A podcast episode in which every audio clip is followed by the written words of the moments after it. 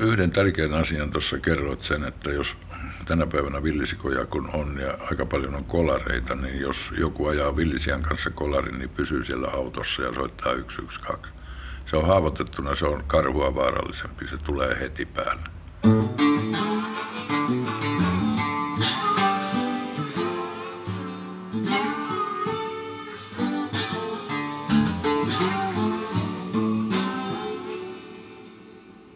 Tervetuloa Saappaat jalassa podcastin pariin. Mä oon Matti Tieaho ja tällä kertaa vieraani on Metsästäjäliiton Kymenpiirin toiminnanjohtaja Erkki Pentinniemi. Tervetuloa. Kiitos. 1970-luvulla tapahtui Suomessa paljon. Me saatiin Venäjältä ydinvoimalaitos Loviisaan, meillä oli Etyk turvakonferenssi, tuli ensimmäiset Uuno Turhapuro-elokuvat, Lotto tuli Suomeen ja koijärveläiset anarkistit touhus luonnonsuojeluhommissa. Tämä kaikki tapahtui 70-luvulla. Mutta sen lisäksi tapahtui jotain muutakin. Tuolta idästä tuli villisikoja. Kyllä, ja unohdit kyllä, että silloin tuli myöskin Lotto-tyttö. Muistan sen hyvin, ja kyllä muistan sen villisikahommankin, että niitä rupesi tulemaan, ja tuo Joutsenon seutu oli se ensimmäinen vastaanottaja, ja joskus 80-luvulla Jaalassakin me ammuttiin villisika, ja myytiin sitten Imatran valtiohotelliin ruhona 120 markkaa kilo. Hirvittävä hinta. Mitäs, jos se vertaisi johonkin muuhun kilohintaan, mitä hirveliha siihen aikaan maksoi? Ei ollut paljon hirviäkään muuten siihen Ei aikaan. ollut vielä. hirviä pa- paljon, silloin se hirvikannan kasvu alkoi vasta siinä 70-luvulla. Ja, mutta kyllä se niin kuin, mä muistan sitten 90-luvulla samaa yritin my- myydä villisikaruohoa samaan liikkeeseen, niin eivät enää ostaneet, että Kouvolassa paikallinen lihakauppias maksoi 40 markkaa kilo sitten siitä, että se oli niin kuin pudonnut hinta. Että, ja se johtui siitä, että silloin ruvettiin villisikoja sitten tarhaamaan ja ravintolat ja ravitsemusliikkeet nosti vaan niitä fileitä. Miten se villisika tänne oikein tuli ja mistä suunnasta? No, ei tullut Ruotsin laivalla eikä Tanskan laivalla, että se, meillähän on riistan osalta ainoa suunta on tuo itäraja. Maata myöten ne tulee, eikä ne tunne näitä viisumikäytäntöjä eikä muitakaan. Että tämähän on niin kuin lehtimetsävyöhykkeen asukas ja niin kuin Suomen osalta ilmasto on ollut varmaan se rajoittavin tekijä. Mutta sitten kun kanta on ruvennut kasvamaan Virossa, Venäjällä, Itä-Euroopassa, ne lähtee liikkeelle ja sitä kautta niitä on sitten ne, lähinnä Venäjän puolelta. Tuossa varmaan oli parhaimmillaan joku 4-5 vuotta takaperin, niin Venäjän puolella ihan tässä rajan pinnassa siinä oli tuhatkunta sikaa, sikaa ja samaan aikaan Venäjällä oli myöskin tota, sellainen turvavyöhyke. He tiesivät tästä Viron sikarutosta aikaisemmin kuin me. Silloin jo. Silloin jo siitä kautta me, mekin saatiin sitten viesti siitä, että tällaista on tulossa. Ja emme tietysti uskottu, kun ei aina venäläisiin ole uskottu ennenkään. Mä ihmettelen tätä, kun, kun villisiasta puhuttaessa puhutaan just tästä Suomen kovista talvioloista, niin onhan ne kovat olot tuolla Venäjän puolellakin. On ehdottomasti, että se on, mutta se on aika sopeutunut eläin, että meilläkin nyt selvästi näkyy, että se sijoittuu tuonne rannikkoalueelle, että tuossa myöhemmin talvella niin niitä sikoja löytyy tuolta saaristosta etelärannikolta ja ne on siellä lähes kaikki. Ja sitten mä en tiedä, meillähän on nyt sitten tarkoitus aloittaa myöskin tutkimus tai sitä luonnonvarakeskuksella tulevan vuoden aikana, että miten nämä meidän sijat liikkuu, että mihin ne häviää tuossa tammi-toukokuun välillä, että meneekö ne takaisin Viipurin kaatopaikoille tai johonkin lämpimään paikkaan, koska meillä on ihan selvästi sellainen ajanjakso tuosta tammikuusta toukokuulle, että meille sikoja on erittäin vähän. Eikö se ole just se aika, kun sika poikii? No se on se, sehän on 115 vuorokautta se sijan, sijan niin kuin Kantoa. ka- kantoaika ja, se on tammikuu on sitten sitä kiima-aikaa, että moni on sen kiimaisen uroksen tammikuussa ampunut ja jättänyt lihat syömättä, että siinä on se elämän maku niin vahva. Joo. No, kun me puhutaan siitä, että villisikaa, se on tullut Suomeen Venäjältä ja villisikaa on Venäjällä, sitten on siellä nytkin enemmän paljon kuin meillä täällä Suomessa, niin se ei tarkoita sitä, että tällä leveysasteella Uralille saakkaa villisikaa paljon, vaan on jossain Karjalan kannaksella, vai? Ne on sielläkin sijoittunut alueittain, että um, esimerkiksi neljä vuotta takaperin, kun mä olin siellä Villisikan-jahdissa vanhan Laatokan kaupungissa, niin heillä oli silloin jo tavoite, että 0,5 sikaa tuhannelle hehtaarille. Virossa, kun ne lähti sikaruttoa torjumaan, niin lähtivät siitä, että se olisi noin 1,5-1 sika tuhat hehtaaria. Paljon enemmän siis. Mm. Eli venäläiset oli siinä niin kuin paljon aktiivisempia ja ymmärtää hyvin sen, että siellä niin kuin maaseudulla se tuotantoeläin, joka tuottaa lihaa, niin se on oltava siellä, siellä muuten hengissä selviä. Että heillä oli sellainenkin projekti, meni jossain vaiheessa, että he ostivat sieltä sijat pois ja toivat vuohia tilalle sitten näihin alueilla, missä oli vaara, että sijoista, villisijoista tarttuu sikaruttua sitten näihin kotisikoihin.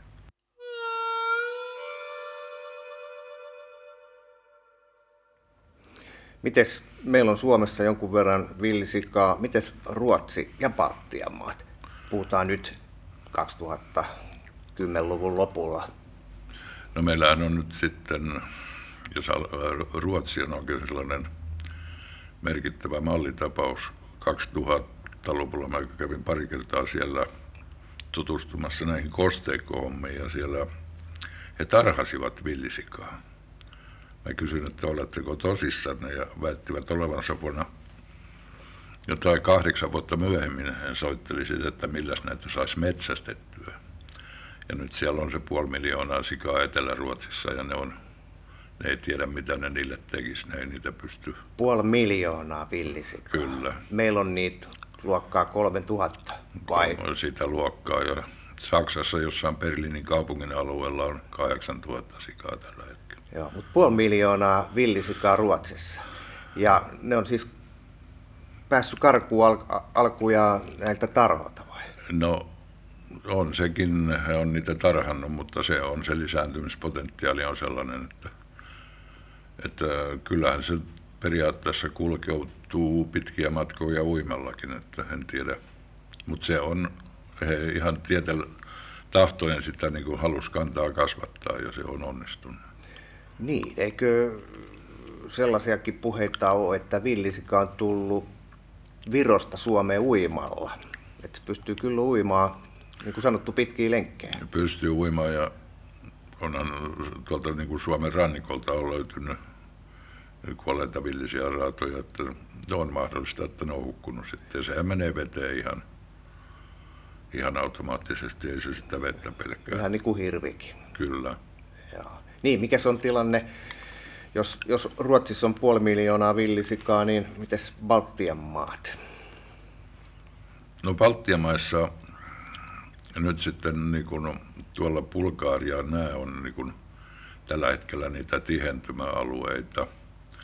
Ei Itä-Blogin maissa niitä ole, mutta Viro on tällä hetkellä, se on melkein niin kuin, siellä ei montakaan sikaa ole, sikarutto on tehnyt tehtävänsä. Eli mitä siellä tapahtui? Mä muistan itse, että mä olin tuommoinen kymmenen vuotta sitten Tartton takamailla ja, ja oli jänniä villisika-safareita, mutta eipä enää niihin hommiin sinne mene. Mitä siellä tapahtui? No siellä kävi sillä, sillä lailla, että sehän on, Virossahan se metsästys perustuu ihan siihen kaupalliseen metsästykseen. Eli siellä oli ne metsästyksen järjestäjät ja kun sitä ruttua rupesi ilmenemään, tässä oli hyvä se, että sikaruttua ne ei tartu ihmisiin. Tarkoitti sitä, että halpaa lihaa oli tarjolla. Ja sitten kun se rutto oli levennyt, niin siellä muun muassa haudattiin niitä kertomatta muille, niin haudattiin isoja laumoja sikoja sinne. Ja paras tarina kertoo, että oli haudattu pohjavesialueelle, mistä iso sikala otti sitten vetensä ja se sikala jouduttiin sitten niin kuin pistämään maan tasalle. Se maksoi sellainen 600 000 euroa sitten. Et se on se, se oli, se oli lähtökohtaisesti siinä ei niin kuin reagoitu siihen ensimmäisiin tautitapauksiin, vaan odotettiin, että se niin kuin itsestään sieltä häviää, mutta ei tapahtunut. Voiko tässä nyt olla niin, että silloin kun meikäläinenkin kymmenen vuotta sitten oli siellä kaupallisella safarilla, niin samaan aikaan jossain toisessa kohtaa pantiin sikoja kellekään mitään puhumatta maan alle? Hyvin mahdollista on kaikki, että olen itsekin joskus kuullut sellaisista jahdinjärjestelyistä, että kun laitettiin siihen, että tä, tässä olet passissa ja sitten ilmoitettiin, niin jos joku tulee, niin lähtekää tuohon suuntaan. Se on sitä Itäblogin vanhaa perinnettä, näin ne asiat järjestyy. Mites Suomi? Mites meillä tämä villisika kantaa?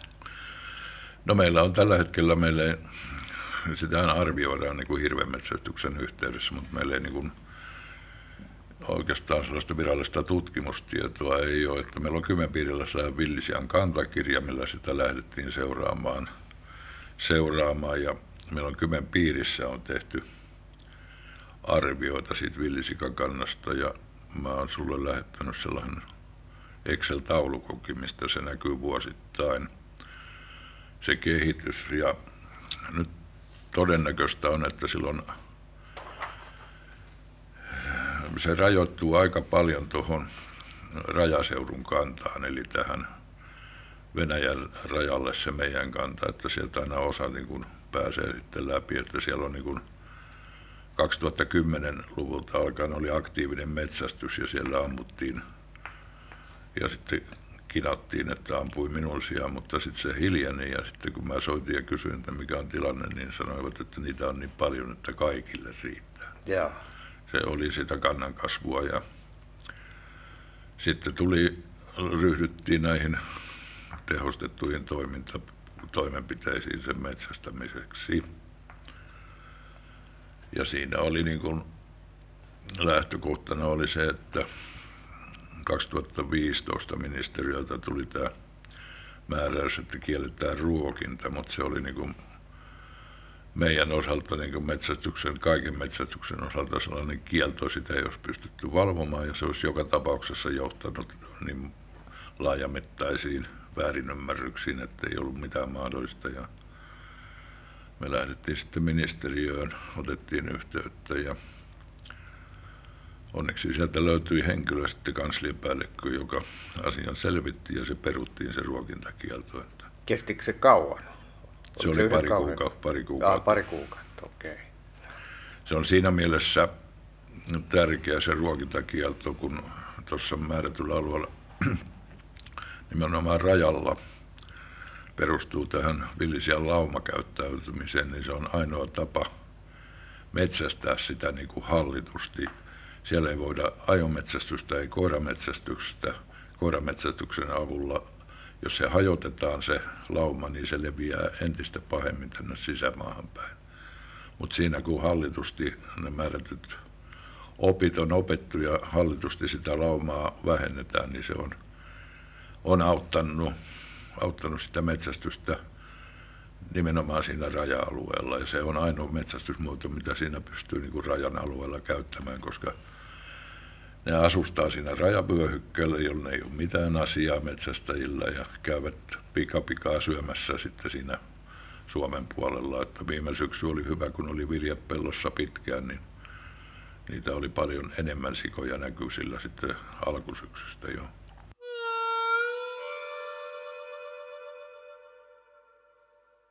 luin riistapäällikkö Erkki Kiukaan tekemän tämmöisen asiatekstin. Mä en muista mikä kirjasarja se nyt oli. Veilinen Tiös julkaisi tuossa 2000-luvun alussa. Olisiko se ollut noin 15 vuotta sitten. Tämmöisen kolmiosaisen hieno, oliko se Jahtimailla tai joku tämmöinen hieno, hieno kirjasarja. Niin siinä Kiukas kertoo, että Suomessa on 50-100 villisikaa ja puhutaan 15 vuoden takaisesta tilanteesta. Ja nyt meillä on siis 3000.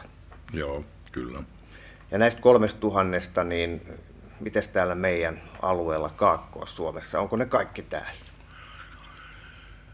Öö, no meidän sijat on aika paljon yhteisiä myöskin tuon Venäjän, Venäjän kanssa, että ne ei ole kaikki täällä, että meillä on se sanotaan neljäs viidesosa niistä sijoista on meillä, muut on ympäri Suomen, että jo livittäytynyt. Miten kaukaa niitä löytyy? No niitä löytyy ihan tuosta, hetkinen, Pohjois-Pohjanmaa on vissiin alue, missä vielä ei ole, mutta niitä on kaadettu ihan Kajaanin tasoa myöten.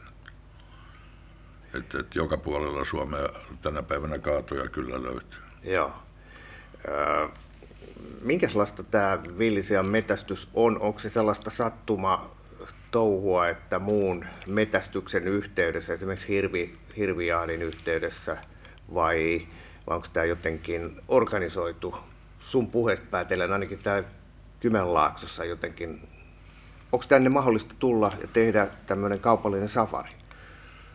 Tota, no safari on mahdollista ja me tehdäänkin niitä jatkuvasti. No, kaverit ottaa, siellä on sellainen järjestäytynyt ryhmä Virojoillakin, 40 henkilöä, sieltä on ympäri Suomea, siinä on vain kaatomaksu sitten, ettei siinä ole mitään sen kummempia, ne ylläpitää sellaista porukkaa ja niillä on ruokintapaikat. Ja, mutta meillä ei ole lähdetty siihen, että se olisi maksullista, että sinne kun ottaa yhteyttä näihin metsästäjiin, niin pääsee kyllä. Siis ei maksa mitään? No ei tietenkään. Tämähän on kummallinen konsepti.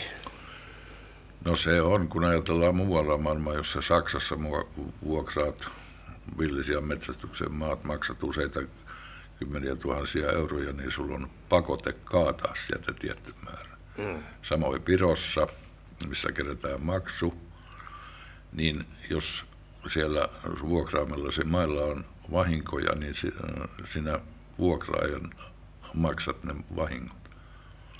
Eli tänä päivänä siellä, jos villisika tekee jotain ja maanomistaja soittaa, niin kiire tulee se. Virossa tehtiin muutama vuosi takaperin tämä ristavahinkolaki ja se tuli sellainen, että siellä niin kun nämä metsästäjät korvaavat kaikki vahingot.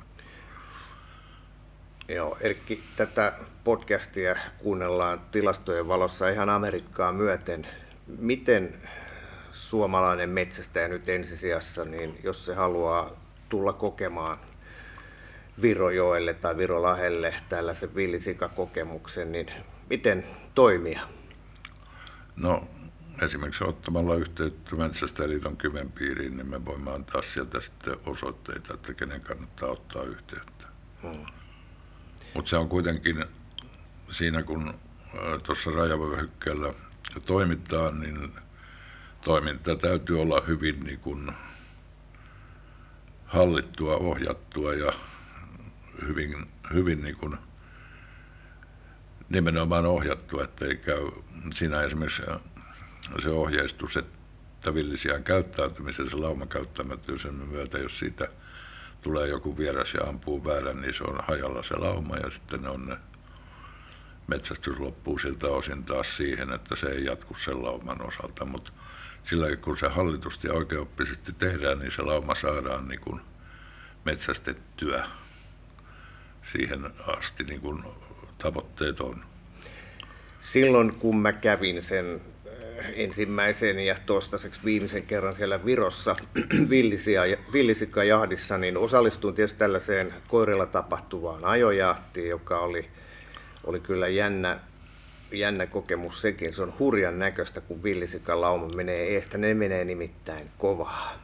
Ne menee todella kovaa ja, ja kun niitä on niin paljon ja villisikahan ei ole ihan pienotus. Se on hurja kokemus. Mutta ennen kaikkea äh, siinä en päässyt osoittelemaan, ei tullut mieleenkään, että olisin siinä vauhdissa yrittänyt ampua.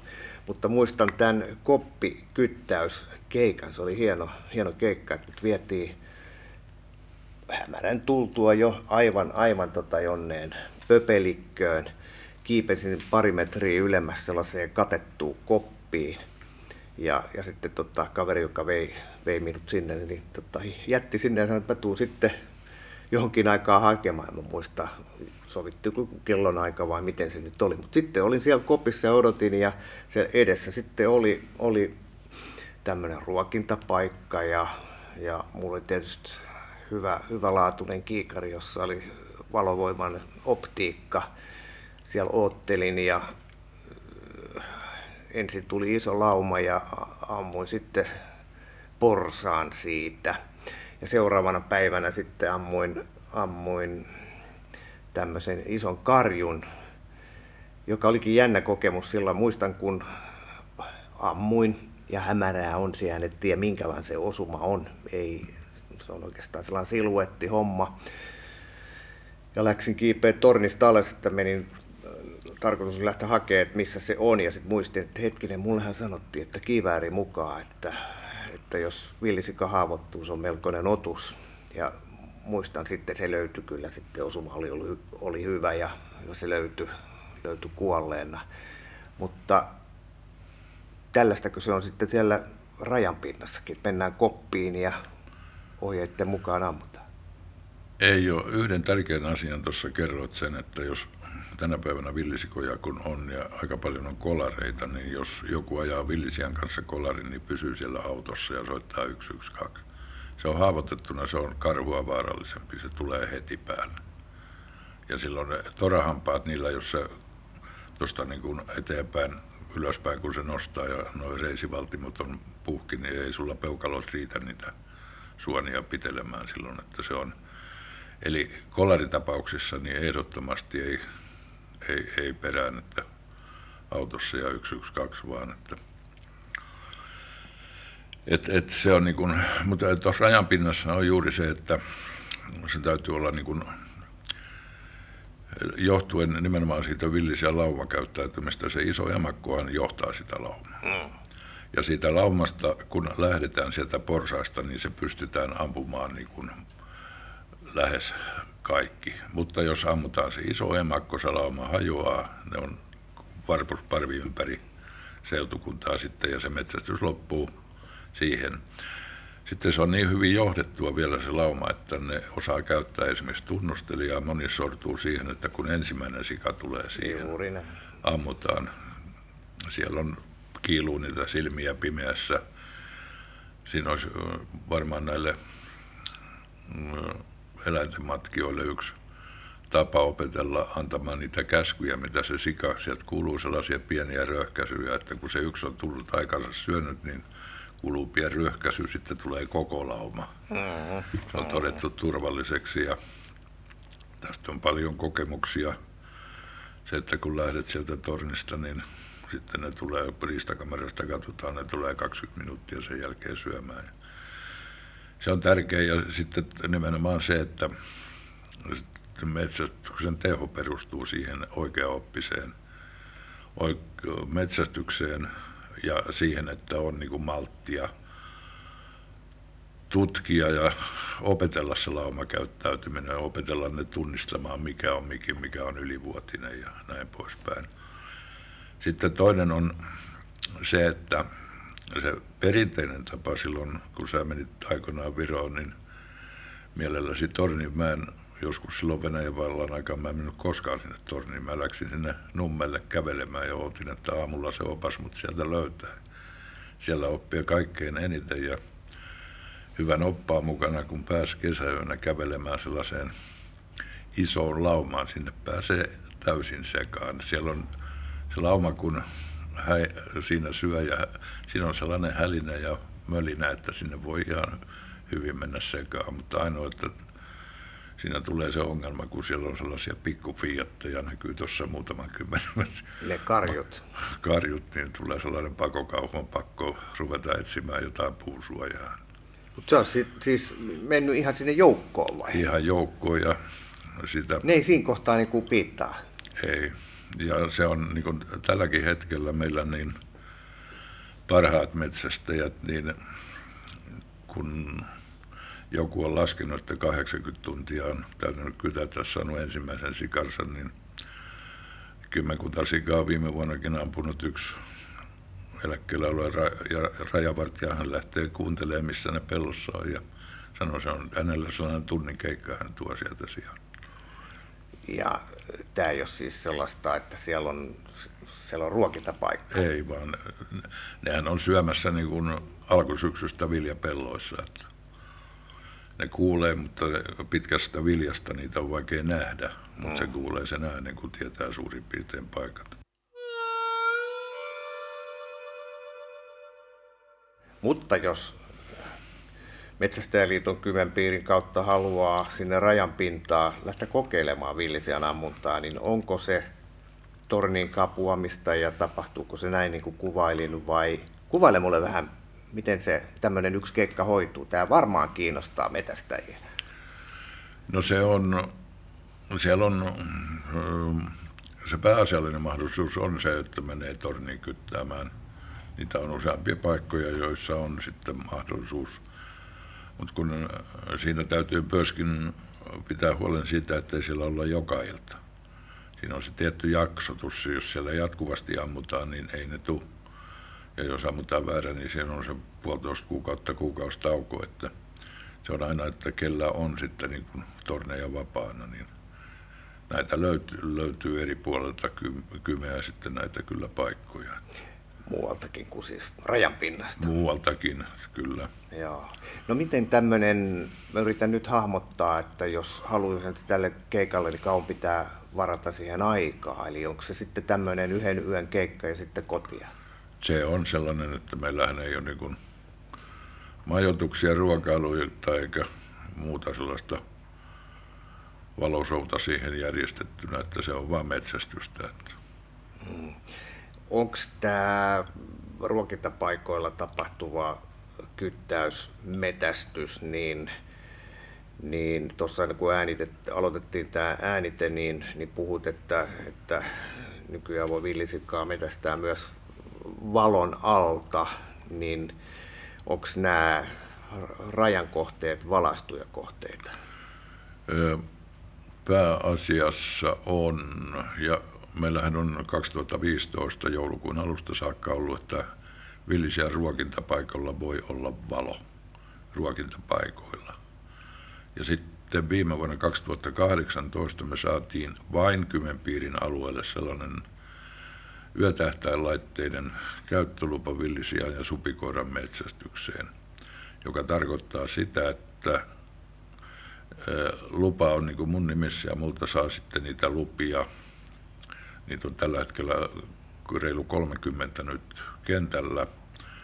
Ja siinä on hyvin tarkka raportointi sitten, miten se on tapahtunut. Ja, mutta niitä saa käyttää vain ne, jolle se on se lupa myönnetty, että ne on yksilöityjä. Joo, jos meikäläinen näkee vaikka tuolla Heinolan takamailla, että siellä liikkuu villisikoja, niin valaistushomma ei onnistu. Ei onnistu, paitsi että sä saat siinä ruokintapaikalla käyttää sitten valoa. Niin, mutta luvan kanssa luva, joo. Minkälainen tämä lupasysteemi tässä on? Mitäs kaikkea siinä pitää raportoida?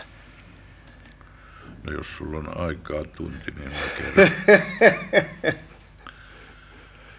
tota, Se kuulosti kyllä aika sellaiselta perineuvostoliittolaiselta raportoinnilta, että siinä kyllä tota, oli melko monimutkainen järjestelmä. Eli mitä kaikkea se nyt piti Katsotaan, jos mä muistaisin tuosta, muistaisin yhtäkkiä, mitä sieltä oli nyt sitten. Siinä on ensinnäkin, joo, niitä oli 32 kappaletta nyt myönnettyä. Mulla oli muistaakseni neljä oli tuossa pöydällä, pöydällä työn alla ja, ja, ja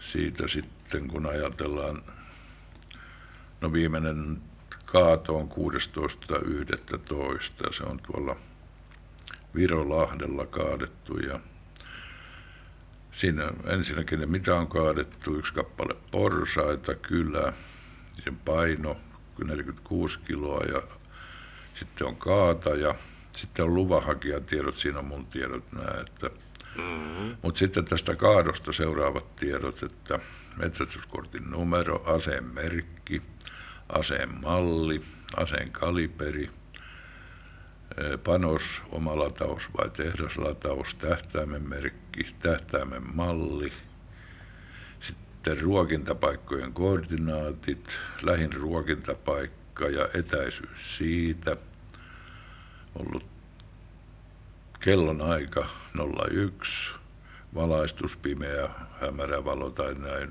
tämä on ollut pimeä, keli on ollut sulamaa, lunta ei, ja paikka on ollut pelto, niin kuin normaalisti tällaisessa tapauksessa, sää, poutasade, tämä on ollut poutasää, kuun asento, eli on ollut laskevan kuun, niin kuin, mikähän toi on, niin se oli melkein täyskuu nyt no, se on juuri laskeva kuu alkanut, Joo. että ne on merkitty tänne myöskin kahdeksalla eri asteikolla. asteikolla joo.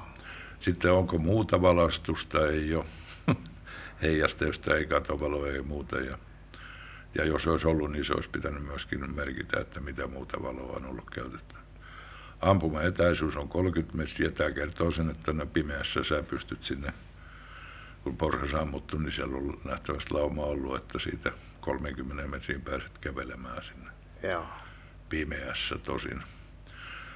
Ja sitten ohilaukauksia ammuttu nolla ja lopetuslaukauksia nolla, se on ollut hyvä osuma. Trikiinistä ei vielä ole, tässä tietoa, mutta kaikista, kaikista näistä nykyisin trikiini tutkitaan. Eli kun sä ammut villisian, niin minkälainen näyte siitä otetaan, se pitää jokaisen tehdä. Joo, se on tuolta etujalasta tai poskilihasta tai yleensä se otetaan sieltä pallea lihaksesta pala ja laitetaan Lappeenrannassa ja Kuusankoskella tuossa on noin, missä niitä yleisesti tutkitaan trikiini ja se on, se saa melkein niin kuin samana, samanaikaisesti, samana päivänä iltapäivällä sen trikiinin sitten, että Eli se on nopea tutkimus. Se on nopea tutkimus. Sitten näissä on vielä se, että nythän tota, näistä maksetaan näistä villisikanäytteistä. Ruokakeskus maksaa palkkion. Niistä maksetaan, kun lähetetään näytteet, sieltä tutkitaan nimenomaan sikaruttoa.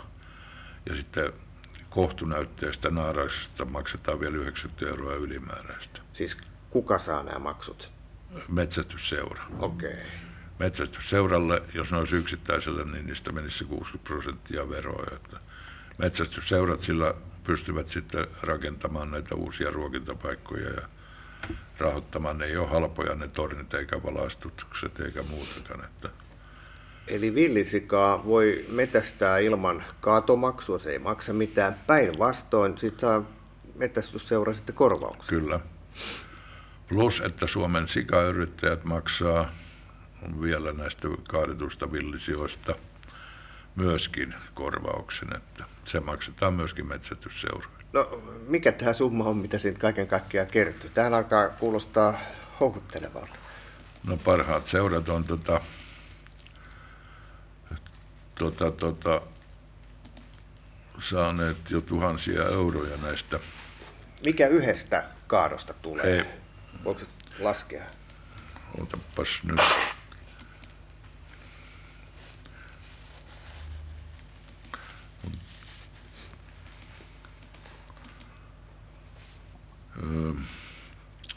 Se riippuu minkälainen kaaton, mutta täytyy nyt sitten kyllä... No luokkaa 100 euroa. No yksi kaato, jos se on normaali kaato, niin se on se 40 ne näytteet. Jos se on naaras, niin 90 ja sitten sikayrittäjiltä se, se oli säily samana muistaakseni, mutta se oli kans melkein sen luokkaa 90. No sehän on jo 220.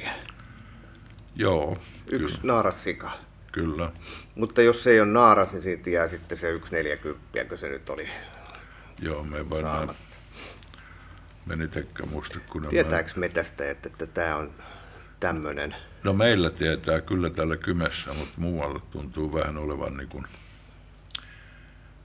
ö, olevan niin kuin hakusessaan, että niitä ei tui niitä, niitä lähetteitä ei tehdä ja sitten myöskin kun lähetetään, niin ei laiteta seuran tilinumeroa tai yhteystietoja, niin on vaikea sitten myöskään tulosta lähettää niitä korvauksia, maksuja.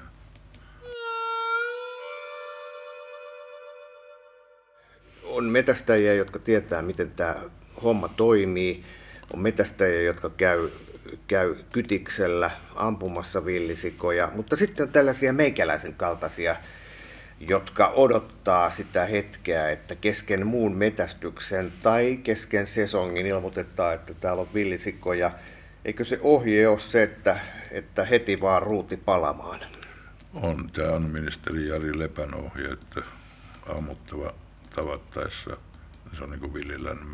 Mutta esimerkiksi hirviahdin osalta on tänä päivänä se yleisohjeistus on, on kyllä, että ne ammutaan. Ja sitten ihan kun ajatellaan tätä meidän metsästäjäkunnan asenteen muuttumista, niin ennen se vanha ammattimetsästäjä osaava, niin se katsoi ensin sään ja auringon ja sääolosuhteet ja sitten lähti, päätti, että mitä riistaa hakee ja meni metsään, mutta nythän tämä nykyinen metsästäjä, niin silloin nämä tekniset laitteet ja se ottaa ehkä kotona tai autossa tien vieressä tai sitten siellä tornissa, että se riista tulisi, tulisi sinne ammuttavaksi. Se ei tänä päivänä aika huonosti lähtee sinne sitten sinne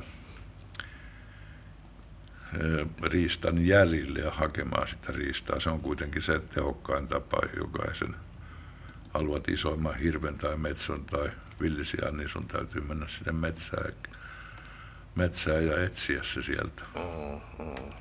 Metästys on hirveän äh, ohjattua toimintaa. Siinä on paljon rajoituksia, miten pitää toimia, mutta käydään läpi tämä nyt, että mä oon hirvipassissa. Meillä on, meillä on tota, Norjan harmaa hirvikoira etsii hirviä ja yhtäkkiä mun passisektorille tuleekin villisika. Onko se sitten niin, että tapettava tavattaessa?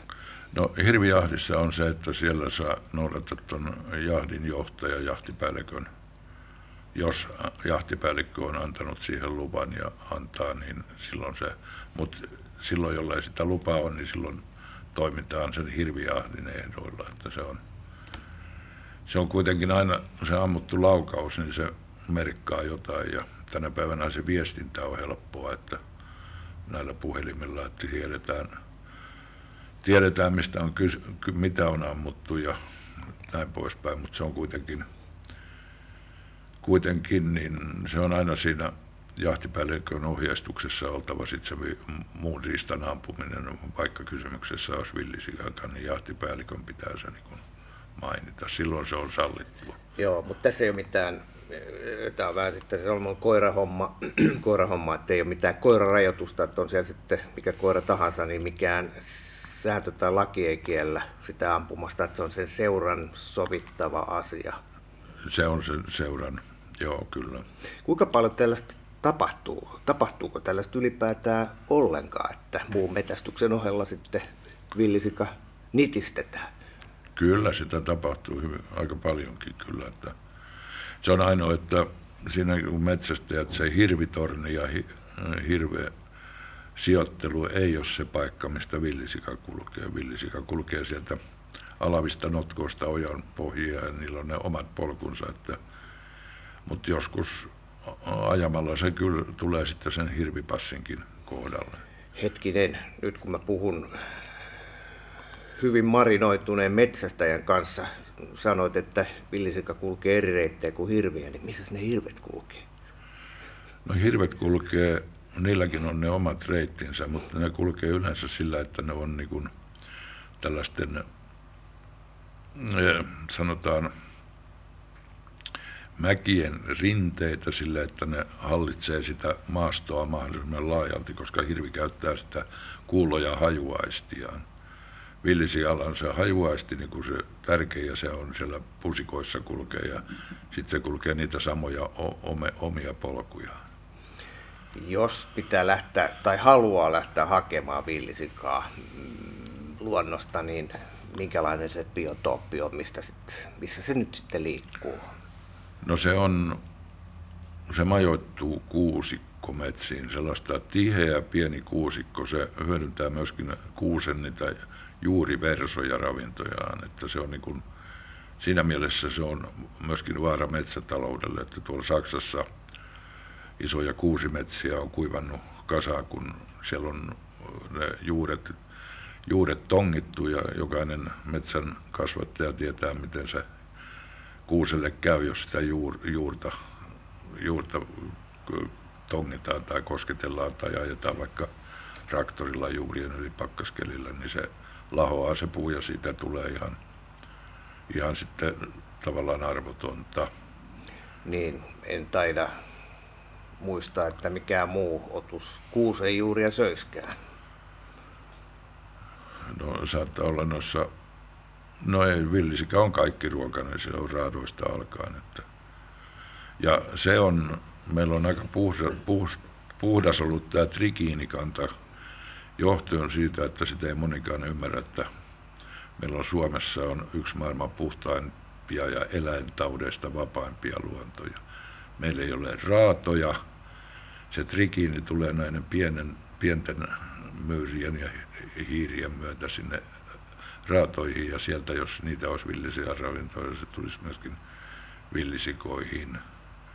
Eli se on nyt tänä päivänä tuo karhukanta, joka on kasvussa, se on myöskin nuorta silloin aikoinaan, kun näitä vanhoja isoja karhuja sieltä Laatokan, ne söi siellä hylkeitä ja hylkeiden raatoja tulivat tänne, niin oli oikein trikiinipesiä. Että, mutta meillä on aika pu- juuri sitä, ei, että meiltä puuttuu ne raadot tuolta luonnosta, niin se on, edesauttaa sitä trikiinivapautta myöskin. Mm-hmm.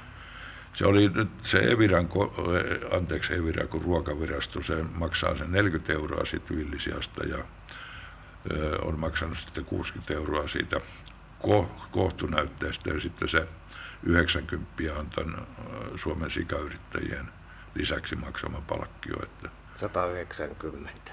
Joo. Joo. Hei, minkälainen otus tämä villisikka oikein on? Minkälainen luonne silloin?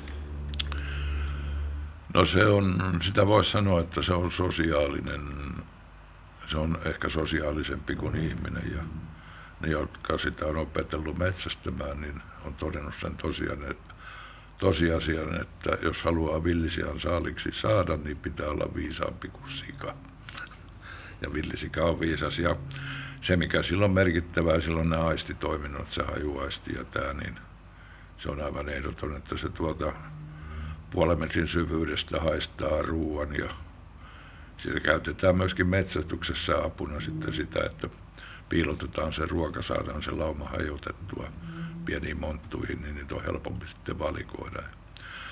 Mutta se, että se iso vanhin naaras sitä ohjaa sitä laumaa ja jopa niin pitkälle, että se määrittelee esimerkiksi sen turvallisen liikkumisen tultaessa ruokintapaikalla, sieltä kuuluu ne käskytykset, röhkäisyt ja nämä. Ja mutta myöskin tässä lisääntymisvaiheessa niin se valitsee ne naaraat, jotka saavat niin kun sitten sen uroksen tavata ja lisääntyä. Että siinä vaiheessa saksalaisten tutkimusten mukaan, kun se laumakoko karkaa liian isoksi, niin se karkaa myöskin se lisääntyminen käsistä. Eli siellä saattaa sitten, yleensä ne on säädelty niin siinä laumassa se käyttäytyminen, että ne vanha emakko ja sitten niitä vanhimpia naaraita ne on lisääntyy ja nuoremmat ei, mutta silloin jos ne, esimerkiksi siellä löytyy kymmenkunta emakkoa ja lauma on 50 luokkaa, niin silloin ne pystyy kaikki tulemaan niin kuin raskaaksi, niin sieltä ne nuoremmatkin saa kolme, kahdesta kolmeen porsasta, eli se niin kuin karkaa käsistä se lisääntymiskapasiteetti, eli se tavallaan en tiedä mistä se sitten tulee villisialle, mutta kai se on, tunnistaa siinä sen ravinnon vähyyden tiettynä aikoina ja pyrkii pitämään sen laumakoon niin kuin hallinnassa. En tiedä, tutkimusta meillä on vähän, mutta nyt toivottavasti ensi syksyn aikana sitten saadaan alkuun tällainen tutkimus, jossa sitten pystytään niin kuin tarkemmin määrittelemään näitä, että nimenomaan liikkeitä ja miten se lauma sitten, että kuinka kauas se lähtee ruokintapaikoilta ja tuossa rajallakin, että meneekö ne Viipurin saakka vai Pietarin saakka vai. Onks, sanoisit että villisika on näistä riistalajeista, joita Suomessa liikkuu, se kaikkein fiksuin? Kyllä mä näin sanoisin, että kyllä tota, kanalinnut, hirvet, lehmät, nautaeläimet, niillä on se tietty profiili, mutta villisijalla on sellaista, sellaisia käytöspiirteitä, jotka on niin, kertoo jo kertoo sitä niin kuin vähän syvemmälle menevästä harkinnasta sen käyttäytymisen osalta. Ja nimenomaan tämä sosiaalinen laumakäyttäytyminen, niin se on, se on niin kuin sellainen, mistä se kumpuaa. Ja kun meillä ihmisillä se tuntuu olevan vähän niin kuin heikkenemässä, mutta siellä se pelaa edelleen, että siinä on aika inhimillisiä piirteitä nimenomaan siinä villisiassa. Mm. Luottaako se ihmiseen? Mikä on ihmisen ja villisian suhde? Välttääkö se ihmiskontakteja vai voiko se kesyyntyä ja alkaa pyöriä takapihoilla ihan tästä, tämän tästä? Kyllä, se voi kesyyntyä, ei se ole mikään ongelma, että sehän niin kuin kesyn sijaan kantamuotohan se on, että se on vaan niin kuin, jos se riittävän, riittävän kauan pyörii pihapiirissä, niin se kesintyy ilman muuta, että näin se tapahtuu kaikilla riistaeläimillä. Että, et, et, mutta siinä vaiheessa, kun jos sitä ahdistetaan, se myöskin sen tajuaa, että jos henki on halpaa, niin sitä mieluummin pysyy piilossa.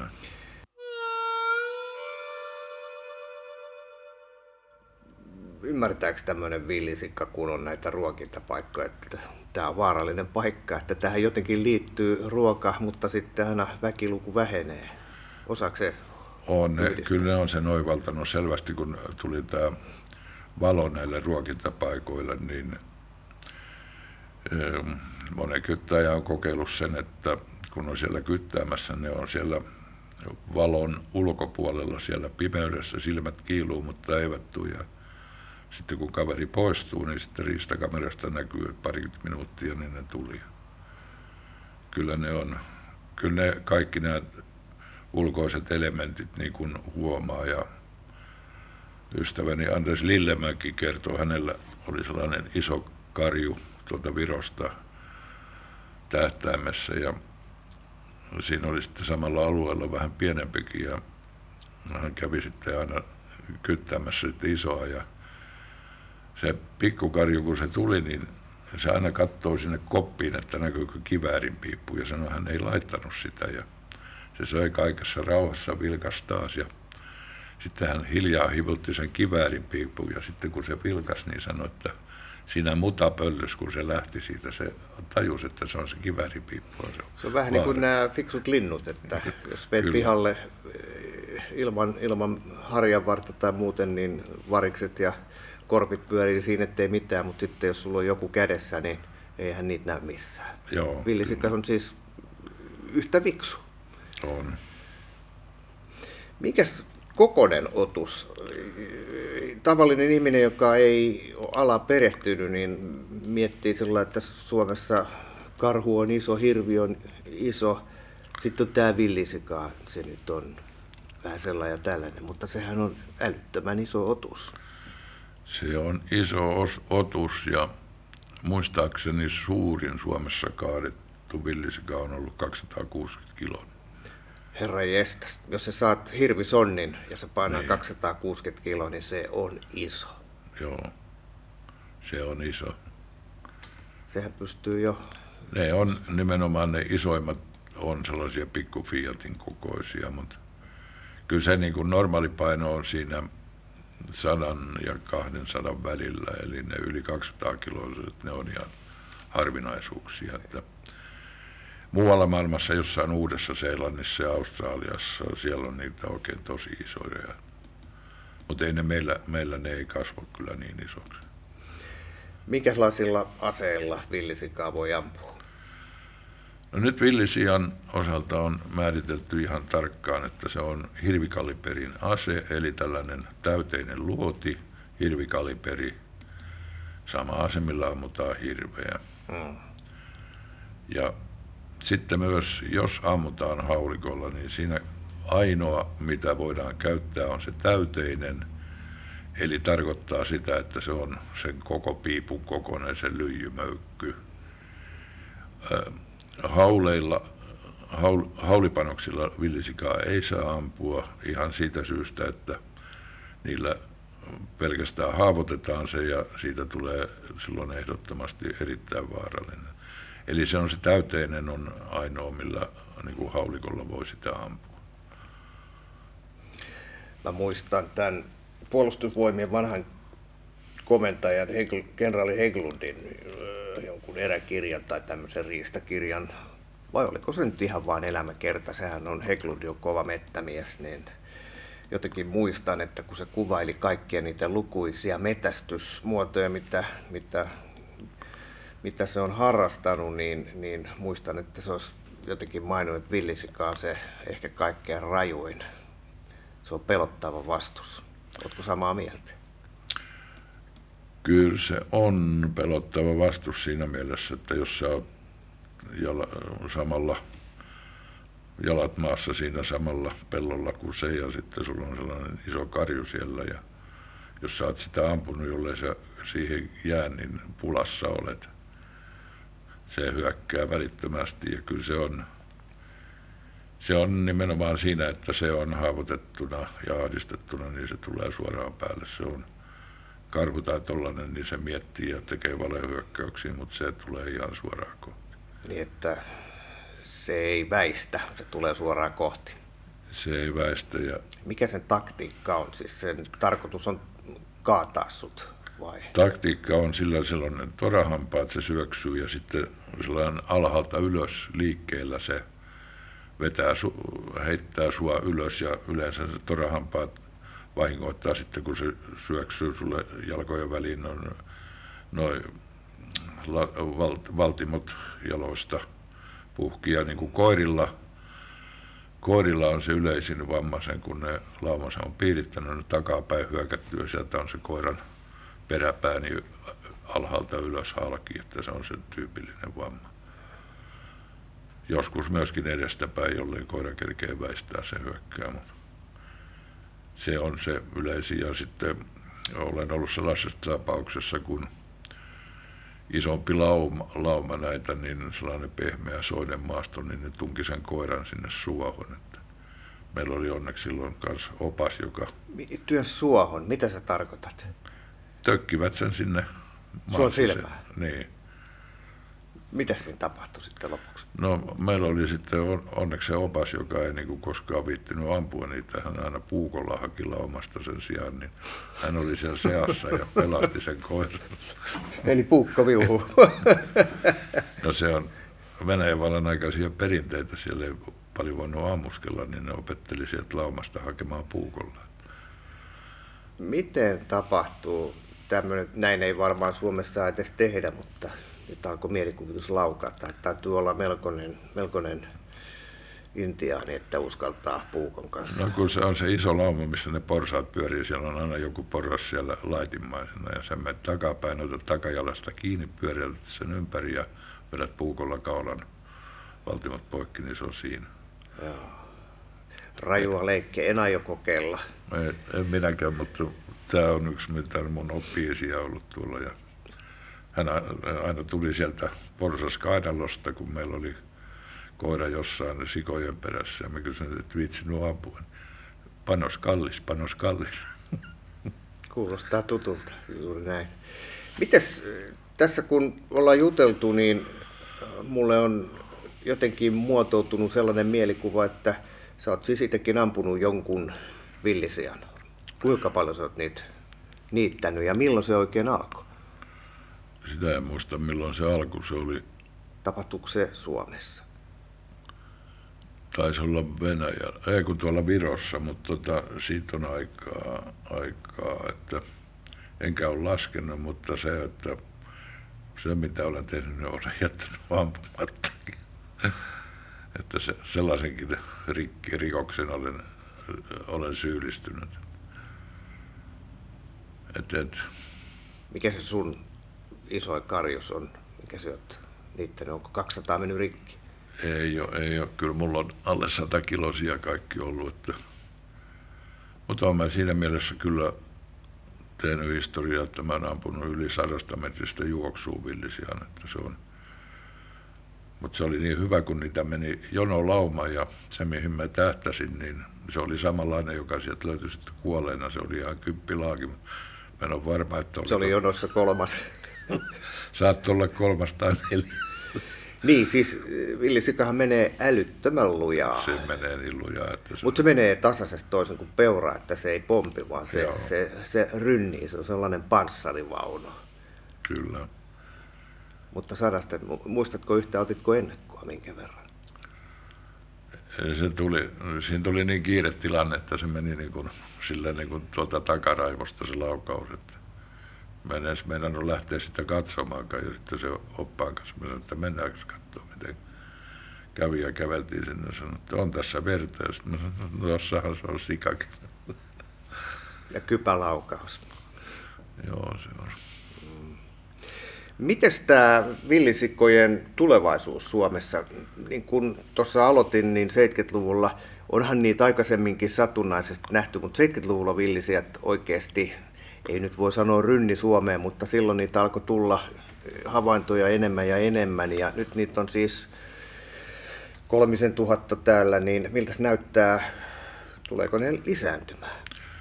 No villisian osaltahan tilanne näyttää hyvältä, kyllä se on tullut jäädäkseen ja sitä tukee kaikki tämä ilmastolliset muutokset ja tämä ja, ja, ja myöskin se, että metsästäjäkunta, vaikka meillä on metsästyskortteja se 300 000, niin se aktiivimetsästäjien määrä se on alle 100 000.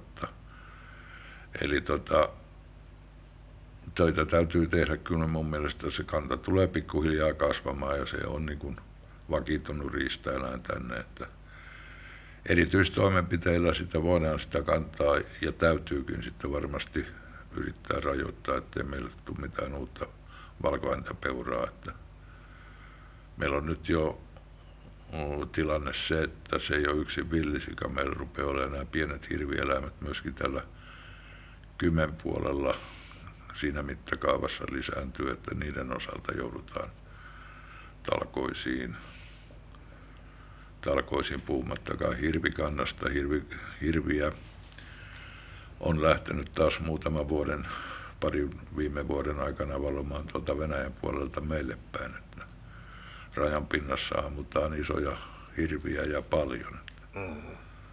että kyllä talkoita riittää, että se on metsästäjän keski-ikä on tällä hetkellä 63 vuotta ja, ja, ja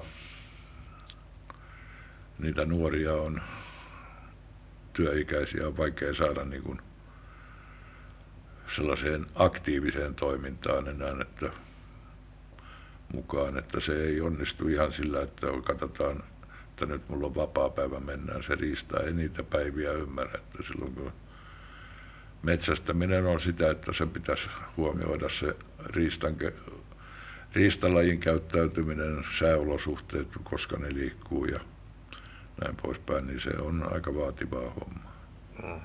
No tässä ei nyt ole sellainen tulevaisuus näkyvissä, että meillä on Ruotsin tapaan kohta puoli miljoonaa villisikaa täällä. En usko. Meillä on kuitenkin tämä homma nyt otettu niin kuin ministeriönkin tasolta haltuun ja meillä on elinkeinoelämä tässä mukana ja tämä on niin kuin seurannassa tämä homma ja Ruotsi on kuningaskunta, me ollaan tasavalta, että siinä on iso ero, niin kuin ruotsalaiset aina, kun niille tulee metsätyksellisiä ongelmia, ne sanoo, että onneksi teillä on tasavalta. En tiedä, mitä se tarkoittaa. Heillä kuningas metsästä aika mielellään. Mm. Mutta äh, kaiken kaikkiaan niin meitä jonkun verran suojelee tämä ilmasto myöskin, että tämä ei ole niin kuin samanlainen kuin joku Etelä-Ruotsi, sehän on niin kuin villisialle se on se ihan optimaalinen olosuhde. Niin, onko se, onko se niin, että tämmöinen puolimetrinen hanki tekee jo villisialle elämän vaikeaksi? Kyllähän se tekee, mutta ei se siinä aikaan paljon liiku, että se on. Eli se ruo, ruoka pitää kuitenkin löytyä, että ei, ei ne yleensä siellä hangessa paljon liiku, kun siinä on sekin, että hanke jää jälki ja lume jää jälki, niin sitäkin ne osaa kyllä varoa.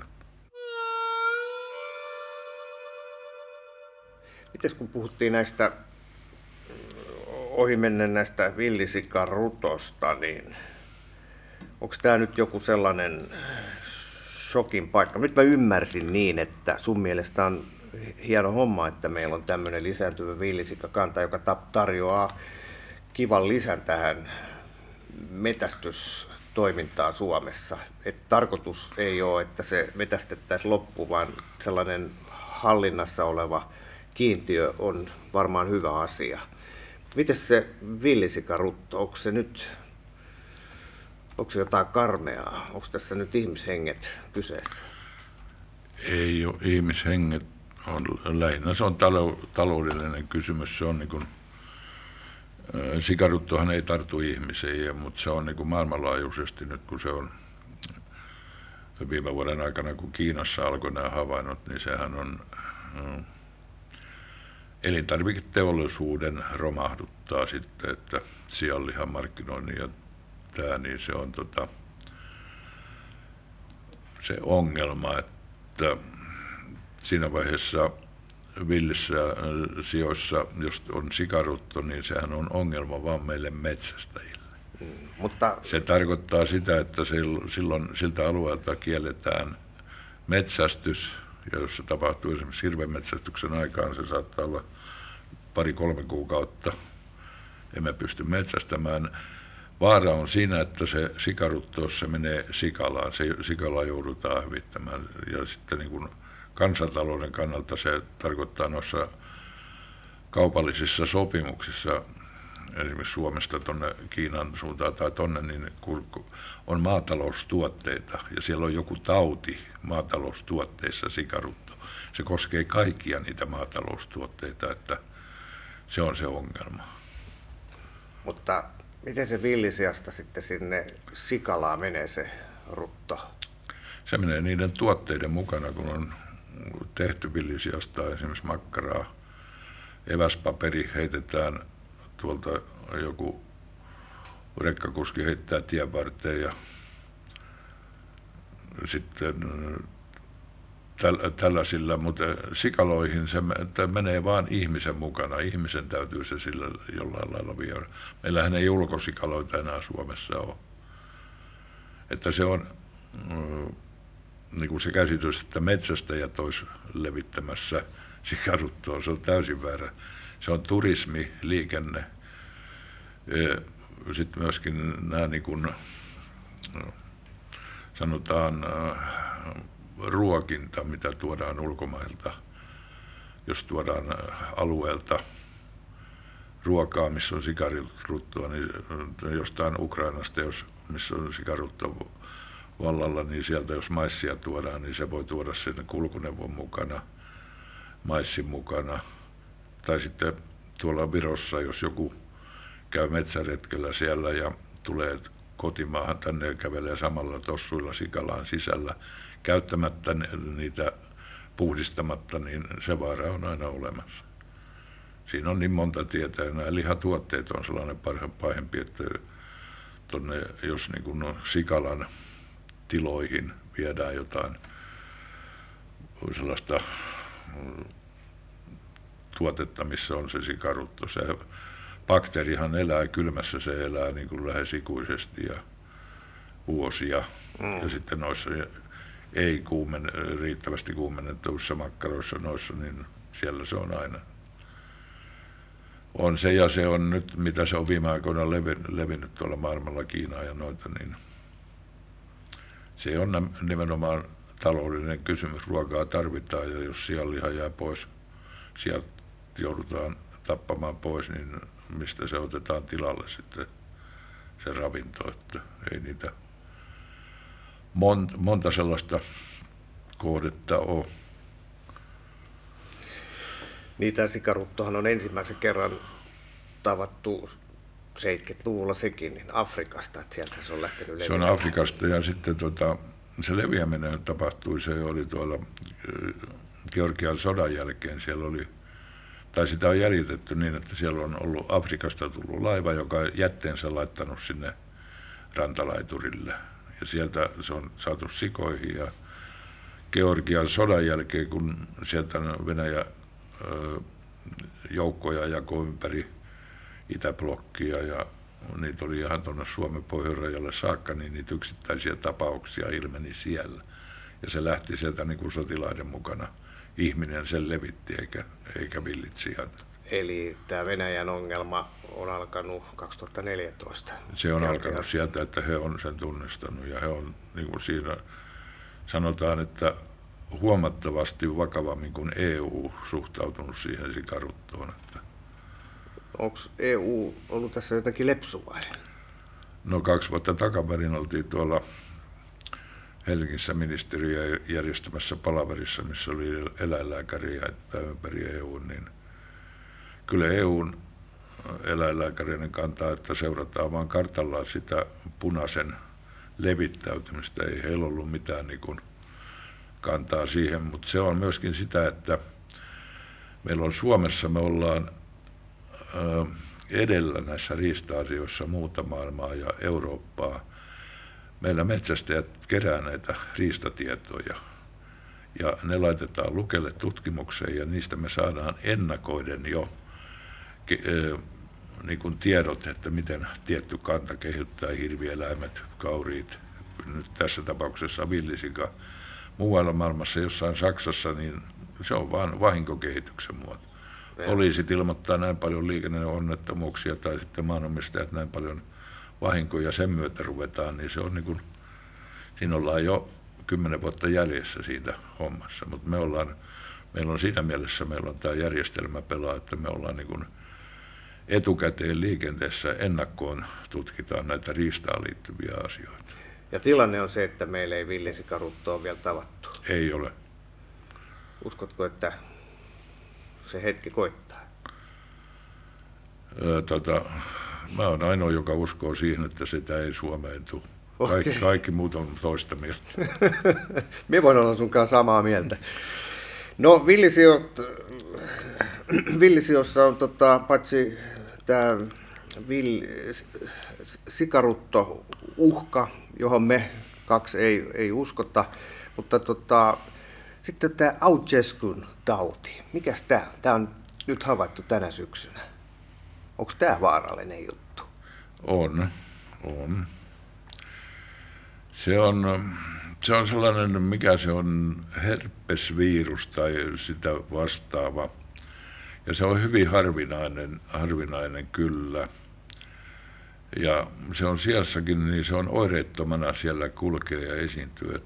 Sitten kun se tulee tuotantosikaloihin, niin he, se on, on, on ongelma. Mä en tiedä mitä kaikkea, en ole sitä, mutta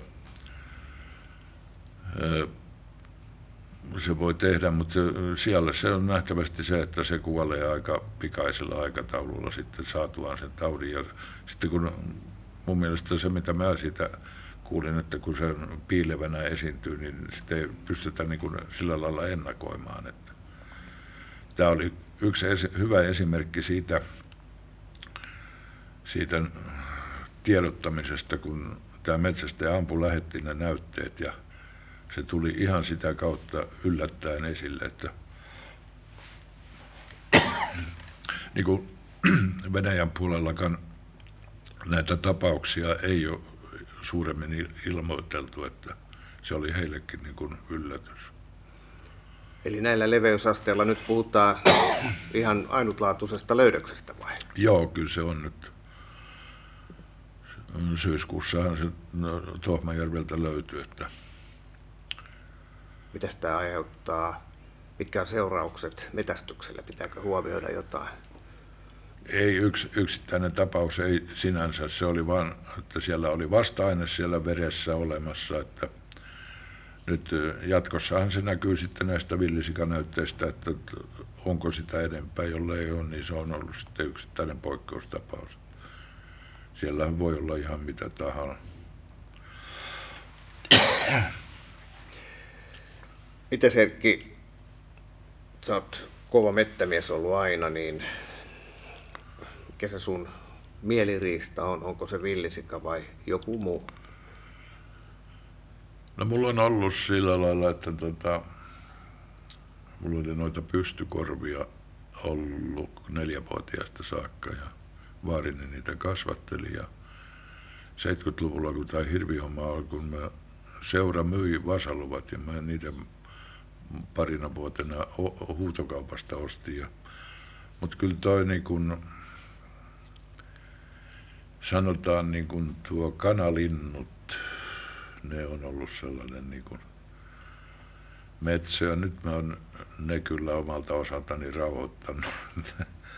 että et ne on ollut sellainen, mutta ei ei ole sillä lailla, no se silloin 70-luvun alussa meni se hirvi innostus meni siellä, kun viikon käveli pystykorvan kanssa, niin sitten niin kun meni se suuri kiihko siihen. Niitä kyllä löytyi vasojakin sitten joka vuosi. Ja, ja, ja mutta se on aina haasteellista ollut tuo pystykorvan koiran kanssa ja se kananlinnun, että siinä on ollut sellaista tiettyä.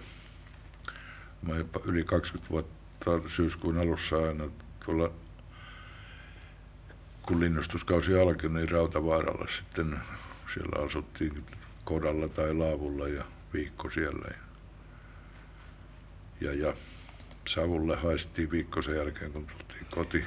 Niin, se on sellaista A.E. Järvisen tyyppistä eränkäynti romantiikkaa kuulostaa ihan sellaiselta, että se on ihan oikea eränkäyntiä ollut. No siellä kun menet sinne metsään, yöllä, yön hiljaisuus tulee ja mitään ei kuulu, niin siellä olet niin kuin siellä on rauha maassa, että se on kyllä sellainen, sellainen tilanne, mihin kannattaa hakeutua. Ja alun perin siellä kun ruvettiin käymään, meilläkin ei ollut kuin GT3-kartta, että aina, paperikartta. Aina illalla tiennyt missä päin oli, mutta aina sieltä niin kuin ystäväni, ystäväni aina neuvokin, että jos eksyt, niin tuu sitten autolla. Tähän erittäin hyvä ohje, se on hyvä lopettaa. Erkki, oikein paljon kiitoksia. Kiitos.